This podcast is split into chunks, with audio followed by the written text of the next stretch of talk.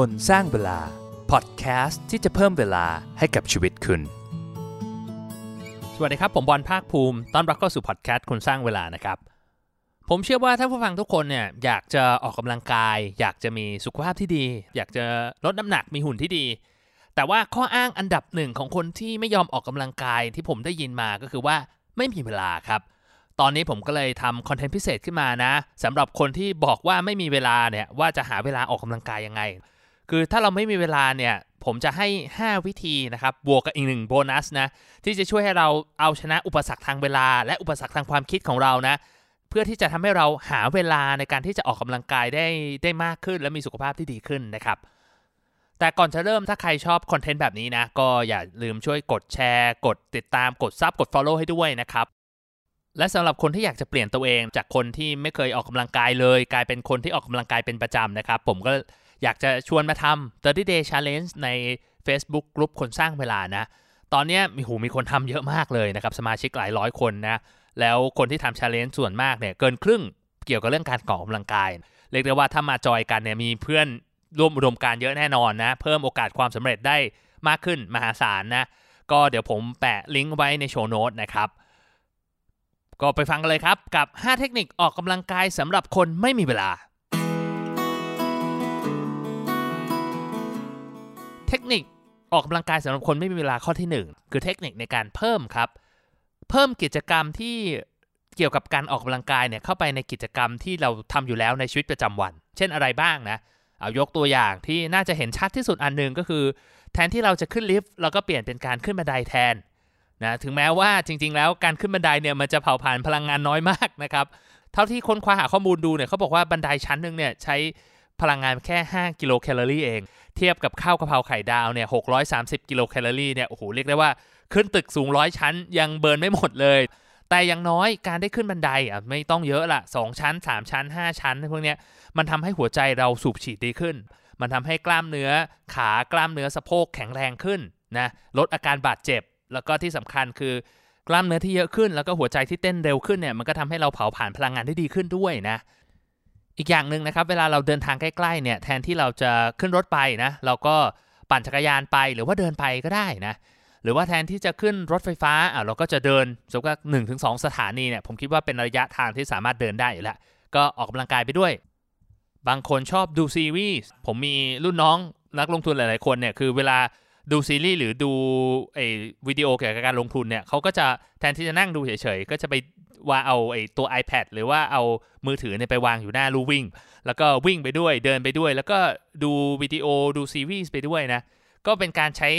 เวลาที่เราทำกิจกรรมอื่นอยู่แล้วเนี่ยให้เป็นประโยชน์มากขึ้น หรือแม้กระทั่งเวลาเราแปลงฟันอย่างเงี้ยคือผมจำไม่ได้ว่าเทคนิคนี้เอามาจากไหนนะน่าจะเป็นหนังสือคุณกาลาแมหรือเปล่าไม่แน่ใจนะแต่ว่าเขาบอกว่าให้ทำสควอตไปด้วยตอนแปลงฟัน คือสมมติเราแปลงฟันสัก3นาทีเนี่ยเราอาจจะทำสควอตได้หลายสิบครั้งอยู่นะ คือเทคนิคเนี้ยมันเป็นเทคนิคที่เรียกได้ว่าไม่ต้องใช้เวลาเพิ่มเติมเลย เราหากิจกรรมที่เราทำอยู่ในปัจจุบันนี่แหละว่าเฮ้ยเรามีกิจกรรมอะไรเราบ้างที่เราทำอยู่ แล้วสามารถเพิ่มอะไรที่มันทำให้เราแบบมี physical activity มากขึ้นทำให้เราออกกำลังกายได้มากขึ้นนะเทคนิคที่ 2สำหรับคนที่ไม่มีเวลาและอยากออกกำลังกาย ก็คือเทคนิคในการใช้เศษเวลาให้เป็นนะครับ อันแรกนี่คือเป็นช่วงเวลาที่แบบเราทำกิจกรรมอยู่แล้วใช่ไหมแล้วเราก็เพิ่ม กิจกรรมอื่นแทรกเข้าไป แต่อันที่2เนี่ยช่วงแบบเวลาสัก 10 นาที คือผมเชื่อว่านะสำหรับคนที่ไม่ได้ออกกำลังกายเป็นประจำเนี่ยถ้าผมบอกว่าเฮ้ยวันนี้ให้ไปวิ่ง 1 ชั่วโมงเนี่ยเราคงหาเวลาได้ยากนะ แต่ว่าในมุมกลับกันนะครับ ถ้าผมบอกว่าเฮ้ยอยากให้หาเวลาสัก 10 นาที หรือว่า 5 นาทีในการออกกำลังกายเนี่ย ผมเชื่อว่าแทบจะทุกคนหาเวลาได้แน่นอนแค่5แค่5ถึง10 นาทีเอง แล้วเวลาช่วงไหนล่ะ ก็อาจจะตั้งแต่ว่าตื่นให้เช้าขึ้น5ถึง10 นาทีนะครับ หรือว่าหลังทานอาหารเช้า หลังทานอาหารเที่ยง หลังทานอาหารเย็น หรืออาจจะเป็นเวลาก่อนนอนนะ แต่ก่อนนอนอาจจะแบบออกกำลังกายเยอะมากไม่ได้ แต่ว่าเป็นการแบบโยคะ stretching อะไรพวกนี้อาจจะพอทำได้ คือเราลองดูว่าเฮ้ยเราจะสามารถปรับตารางชีวิตยังไงได้บ้างนะ แต่ผมคิดว่าเวลาที่ดีที่สุดคือช่วงเช้า ตื่นให้เช้าขึ้นอีกนิดเดียวนะครับ แล้วแบบมาเล่นโยคะวิดพื้นทำสควอตหรืออะไรก็ได้ ผมเชื่อว่าแค่นี้มันก็มีประโยชน์แล้ว มันก็ได้ใช้เวลาเอ่ห้าถึงสินาทีให้คุ้มค่ามากที่สุดนะ กิจกรรมที่เราสามารถทำได้ในช่วง 5-10 นาทีมีอะไรบ้างนะ เอาก็เดินเร็วหลังกินข้าวเที่ยงนะ ช่วงนี้มันก็ช่วยในการเผาผลาญพลังงาน แล้วก็แบบทำให้เราย่อยดีขึ้นด้วยนะครับ หรือว่าวิดพื้น ปั่นจักรยาน สควอต เล่นโยคะ หรือว่าถ้าเรามีอุปกรณ์นะ เราก็อาจจะแบบเปิดคลิป YouTube ที่เขา มีออกกำลังกาย ก็จะมีตั้งแต่แบบ 5 นาที 10 นาที 20 นาทีนะครับ ซึ่งคลิปเนี่ยจริง ๆ มันออกแบบมาสำหรับช่วงเวลา 10 นาทีอยู่แล้ว มันก็จะมีแบบ warm up warm down มีการออกกำลังกาย ก็จะมีหลายรูปแบบจะแบบเป็นแบบ HIIT เป็นแบบ cardio เป็นแบบ strengthening ใช้แบบฝึกเสริมกล้ามเนื้อหรืออะไรก็ได้นะครับ มันก็จะมีให้เลือกนะ สุดท้ายแล้วผมอยากให้เราลองหาดูว่าเฮ้ยในแต่ละวันเนี่ยมันมีช่วงไหนบ้างที่เราสามารถเฮ้ยหา แทรกกิจกรรมที่มันแบบสัก5ถึง10 นาทีเข้าไปได้ในแต่ละวันนะผมเชื่อว่ามันมีอยู่แล้ว เราลองดูนะครับ แล้วก็เพิ่มกิจกรรมเรื่องการออกกำลังกายเข้าไปนะ สิ่งเหล่านี้อาจจะฟังดูเล็กน้อยนะ แต่ผมเชื่อว่าถ้าเราแบบเฮ้ยแทรกเข้าไปทีละนิดทีละนิดทีละนิดเนี่ยมันก็จะสร้างเขาเรียกว่าความแอคทีฟให้กับตัวเรานะแล้วทำให้เราแบบอยากออกกำลังกายมากขึ้นมากขึ้น แล้วก็สร้างการเปลี่ยนแปลงในที่มันถาวรแล้วแบบมีนัยสำคัญให้กับตัวเราได้ในอนาคต อามาดูเทคนิคข้อที่3นะครับสำหรับคนที่อยากออกกำลังกาย แต่ว่าไม่มีเวลาคืออะไร เทคนิคนี้ผมเรียกได้ว่า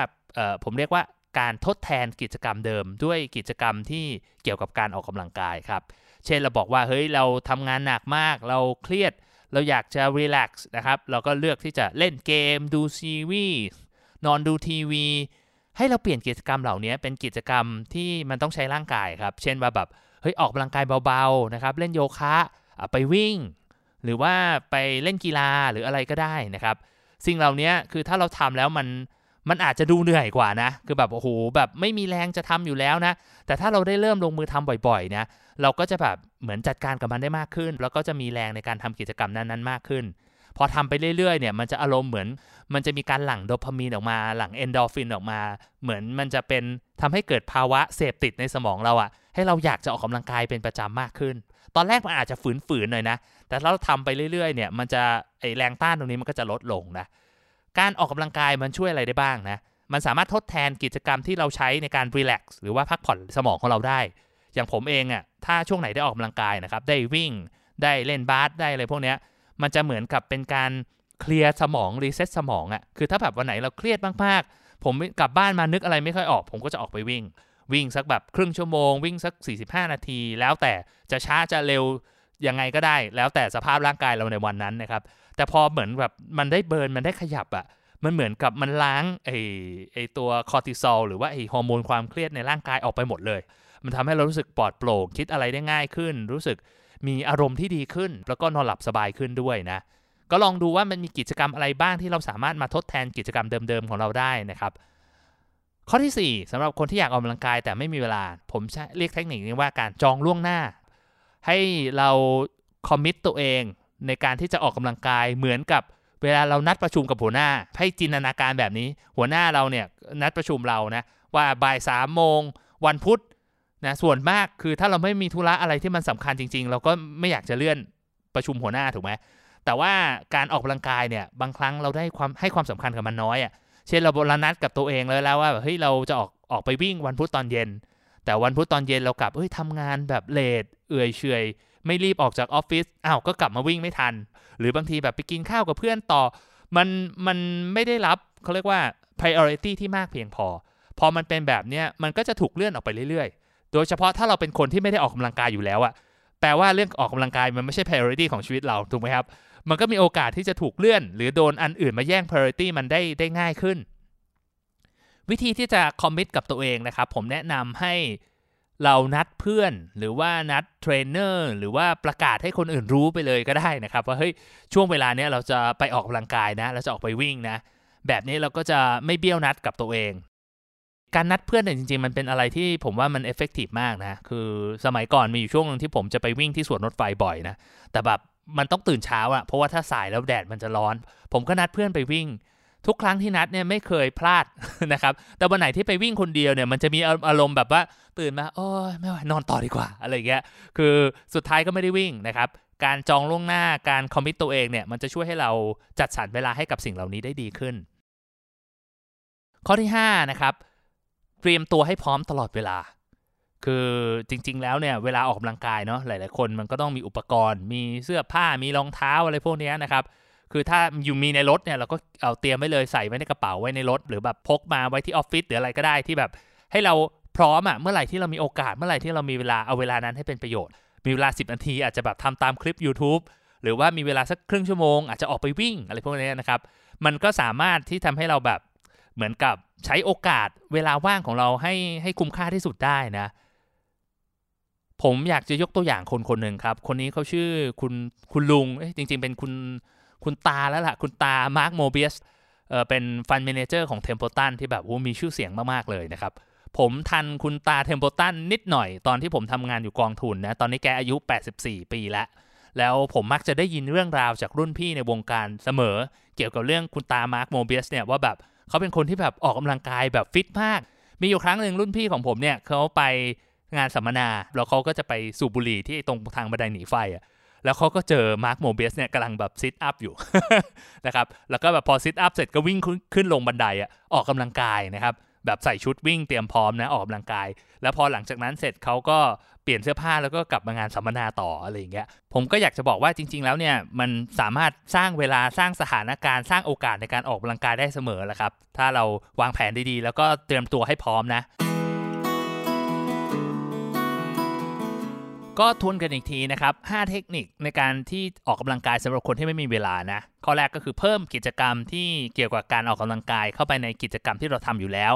เช่นแบบว่าสควอตตอนแปรงฟันนะ เปลี่ยนจากขึ้นลิฟต์มาเป็นขึ้นบันไดนะ ข้อ 2 คือใช้เศษเวลาให้มีประโยชน์ คือพยายามที่จะใช้เวลา 5 นาที 10 นาทีที่มันว่างในแต่ละช่วงเนี่ยให้เป็นประโยชน์ สควอตสัก 30 ทีวิดพื้นสัก 20 ทีก็ได้ ช่วงเวลาแค่นั้นอะมันสามารถเอาไปออกกำลังกายให้มันมีประโยชน์ได้นะ แล้วก็ข้อที่ 3 ก็คือให้ทดแทนกิจกรรมในการพักผ่อนที่มันอาจจะแบบไม่ได้ขยับตัวเป็นกิจกรรมที่ต้องขยับตัวแทน เปลี่ยนจากการดูซีรีส์มาเป็นการเล่นโยคะหรือว่าวิ่งจ็อกกิ้งแทน ข้อที่ 4 คือเทคนิคในการจองล่วงหน้านะครับ commit ตัวเองให้เหมือนกับเรานัดประชุมกับเจ้านาย แล้วก็พยายามนัดเพื่อน หรือว่านัดเทรนเนอร์หรือว่าประกาศให้คนอื่นรู้ว่าแบบเฮ้ยเราจะทำกิจกรรมเราจะออกกำลังกายในช่วงเวลาไหนนะเราจะได้ไม่เบี้ยวกับตัวเอง ข้อ 5 คือให้เตรียมตัวให้พร้อมตลอดเวลานะครับ วางแผนให้ดีนะเราจะได้หาโอกาสในการออกกำลังกายในแต่ละวันได้มากขึ้น แต่อย่างที่ผมบอกไปนะก็คือเป็น 5 เทคนิคที่ผมคิดว่าถ้าทุกคนเอาไปใช้เนี่ยน่าจะมีมุมมองเกี่ยวกับการออกกำลังกาย แล้วก็การหาเวลาที่จะใช้ในการออกกำลังกายเปลี่ยนไป ว่าเฮ้ยจริง ๆ โอกาสในการออกกำลังกายมันมีเยอะแยะไปหมดแหละ ถ้าเราอยากจะออกกำลังกายจริง ๆ แต่ผมอยากจะแถมโบนัสให้อันหนึ่งครับผมอยากจะบอกว่าจริง ๆ แล้วเนี่ย เรื่องการออกกำลังกายเนี่ยมันเป็นแค่หนึ่งในสามเสาหลักของสุขภาพที่ดี และอาจจะเรียกได้ว่าเป็นเสาที่สำคัญน้อยที่สุดใน3เสานี้เลย อีก2เสาคืออะไรก็คือเรื่องของการนอนแล้วก็เรื่องของการรับประทานอาหารนะครับ จริงๆแล้วเนี่ยถ้าให้เรียงลำดับความสำคัญนะเท่าที่ผมอ่านรีเสิร์ชมานอนนี่อันดับหนึ่งเลยนะครับสคือการกิน3คือการออกกำลังกายนะก็ลองสำรวจตัวเองดู อันนี้มันเหมือนเป็นเคล็ดลับล้วกันนะ ว่าแบบเฮ้ยถ้าเรานอนให้เร็วขึ้นนอนให้พอเนี่ยมันก็จะมีผลเรื่องแบบ energy เรื่องความ fresh เราก็จะกินเหมือนก็มีความหิวน้อยลง แล้วก็จะสามารถควบคุมตัวเอง ควบคุมอาหารได้ดีขึ้น พอเราควบคุมอาหารได้ดีขึ้นเราก็ลองมาปรับไดเอทของเราว่าแบบเฮ้ยทานโปรตีนให้เยอะขึ้น ทานผักให้เยอะขึ้น ทานแป้ง ทานของหวานให้แต่พอดีนะครับ อย่าเยอะมากนะ แล้วก็ที่สำคัญดื่มน้ำเยอะๆนะ คืออันนี้มันช่วยให้สุขภาพดีขึ้นได้แน่นอน มันเป็นเหมือนเป็น เป็นทริคในการออกกำลังกายอะใครที่ออกกำลังกายหรือว่าเป็นนักกีฬาพวกนี้เขาจะรู้ทริคพวกนี้อยู่แล้วแล้วว่าเฮ้ยจริง ๆ แล้วเนี่ยการจะเล่นเวทหรือการจะมีร่างกายที่แข็งแรงเนี่ยการออกกำลังกายเป็นแค่ 30%แต่อีก 70%ก็คือเรื่องของของไดเอทเรื่องของการนอนเรื่องอะไรพวกนี้นะก็ลองจัดการดูแล้วกันนะอย่างสำหรับผมเองเนี่ยลองปรับไดเอทแล้วก็ออกกำลังกายบ้างนะครับ ก็ โอ้โหรอบเอวก็ลดไป 2 นิ้วนะ ภายใน 2-3 เดือนนะ ก็ถือว่าโอ้โหค่อนข้างเยอะนะ ประสบความสำเร็จระดับหนึ่งนะ ก็คือเป้าหมายไอ OKR ที่วางไว้ว่าจะมีรอบเอวเท่าไหร่เนี่ย ก็คือ achieve ไปแล้วนะ ก็ลองดูว่าเฮ้ยลองหาเวลาในการออกกำลังกายดูว่าเฮ้ยเราสามารถที่จะเอาตรงไหนของวันมาออกกำลังกายได้นะครับ แล้วก็อย่าลืมเรื่องของการนอนเรื่องของการรับประทานอาหารนะรับรองสุขภาพแข็งแรงขึ้นแน่นอน ผมเชื่อว่าท่านผู้ฟังนะครับ ถ้าฟังมาถึงตรงนี้นะ ก็น่าจะพอเข้าใจแล้วว่าไอ้คำว่าไม่มีเวลาเนี่ยที่เรามักจะบอกกับตัวเอง แล้วก็บอกกับคนอื่นเนี่ยนะในการที่จะไม่ทำอะไรสักอย่างหนึ่งเนี่ย จริง ๆ แล้วมันเป็นเพียงแค่ข้ออ้างครับ ที่ลิมิตศักยภาพของเราอะมันทำให้เรามองไม่เห็นโอกาสในการที่จะพัฒนาตัวเอง ไม่ใช่แค่เรื่องการออกกำลังกายหรอกครับ แต่ว่าเป็นทุกๆเรื่องในชีวิตเลยนะ เพราะฉะนั้นเนี่ยเวลาเราบอกกับตัวเองว่าไม่มีเวลานะ ให้เราถามตัวเองดีๆครับว่า เราไม่มีเวลา หรือว่าสิ่งที่เราอยากจะทำนั้น มันไม่สำคัญมากพอ และถ้าอยากจะเริ่มนิสัยอะไรใหม่ๆนะครับทำอะไรให้มันสม่ำเสมอเนี่ยก็สามารถไปจอยกันในกลุ่มคนสร้างเวลา และไปทำไอ้ 30 day challenge ด้วยกันได้นะครับ เดี๋ยวลิงก์แปะไว้ใน show note นะ